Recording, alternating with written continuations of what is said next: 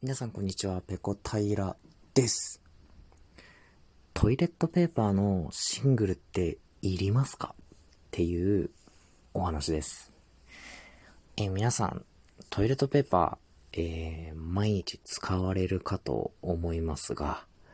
えー、皆さんのね、え、ご自宅ですとか、それから職場で使っているトイレットペーパーの種類はシングルでしょうか？ダブルでしょうか？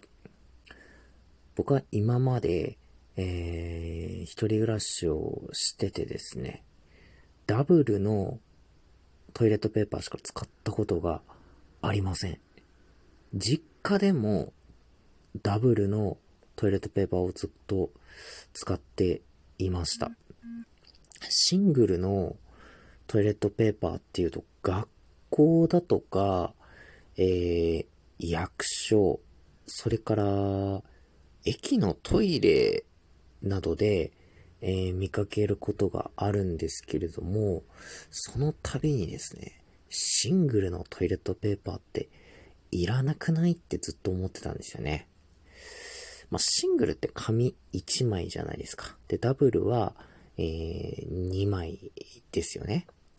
で、シングルは、まあ、ちょっと紙が薄くて硬いので、えー、くしゃくしゃくしゃっ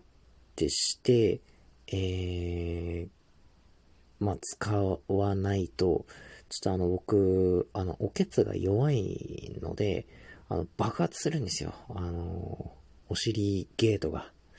えー、なのでちょっとね、え体質の問題もありまして、シングルはちょっと使いづらいなと。で、こう、紙を結局、まあ、ちぎって重ねて使うことになるので、もうだったら最初から重なっているダブルの方がいいじゃん。なんかダブルの方が柔らかいしっていう風にえずっと思っていたんですよね。で、ちょっと先ほどですね、トイレットペーパーのシングルとダブル、についてちょっと調べてみたんですけれども、結構ですね、僕が知らない事実が色々と判明しました。僕はですね、シングルは紙1枚、ダブルは2枚で、えー、ダブルの1枚分の紙がシングルとして使われていると思ってたんですけど、実は違うようで、シングルは、え紙1枚でも破れないように、ダブルの1枚よりは、えー、厚みがあって丈夫なトイレットペーパーを使っているとのことです。で、えー、僕はですね、えー、東北生まれで、まあ、その後大学からこう北海道で生活をしてたんですけれども、えー、まあ、東北も北海道もダブルを使っている家庭が周りには多かったように記憶しています。で、まあ、えー、参考にしたサイトにはですね、えー、東日本、えー、東北、関東、えー、ですと、64ぐらいの割合で、えー、ダブルの方が多いと。ただ、これが、えー、西日本、特に関西になると、えー、シングルが7、ダブルが3ぐらいの割合になるらしくて、えー、ま、関東だとダブル派、関西だとシングル派が、えー、多数派となるみたいです。えー、ま、理由については、え、ま、諸説あるみたいなんですけれども、ま、シングルの方が経済的なので、えー、関西の方だと、こう、経済的合理性を優先して、シングルを買い求める人たちが多いのではないかと、というような分析がされていました。えー、これはちょっと知らなかったことですね。えー、それからですね、えー、香り付きのトイレットペーパーってありますよね。こう、フローラルの香りなんて、えー、言って、えー、売られているものありますけど、あれって実は香り成分がトイレットペーパーの紙の部分じゃなくて、芯の部分に含まれているらしいんですよ。これもちょっと知らなかったですね。まあでも、芯についてようが紙についてようが、まあ基本的に紙は芯に巻きついていますから、えー、まあその空間で香りが漂ってればいいので、あまあ多分そっちの方が、えー、使う香り成分の量が少なかったり、あと、紙はどんどんどんどん使っていけば少なくなってやがてなくなってきますけど、芯は最後まで残るので、芯の部分に香りがつくようにしておいた方が、えー、効果が長持ちするというような、えー、ことなんだと、えー、解釈しています。えこんな風にね、えまあ、シングルのトイレットペーパーいらねえだろうと思っていたんですけれども、え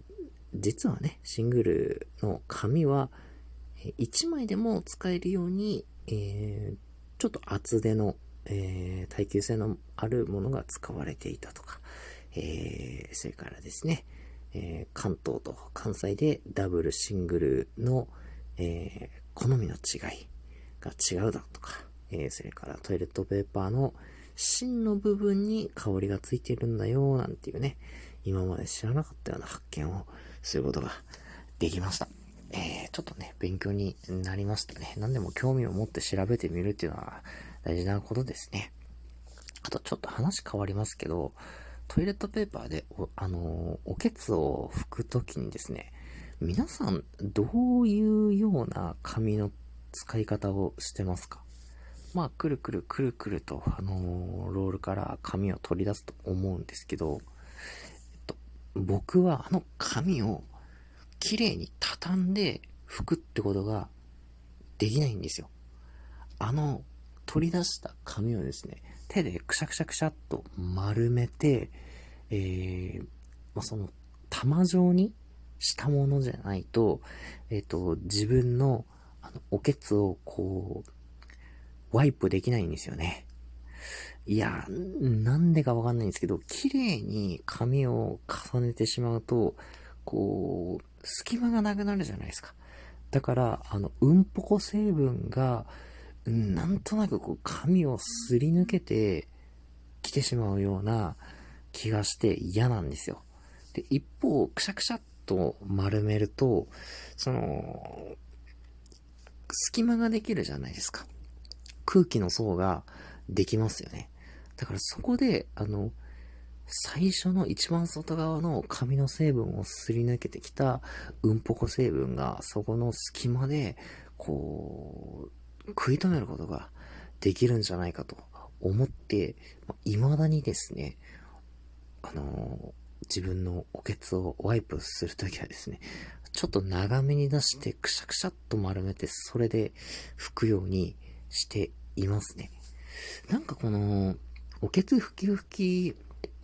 方法を小学校とかぐらいで習ったような気がするんですよね。まあ、その時はこう、綺麗にくるくると畳んで、えー、なんて言うんですかね、こう、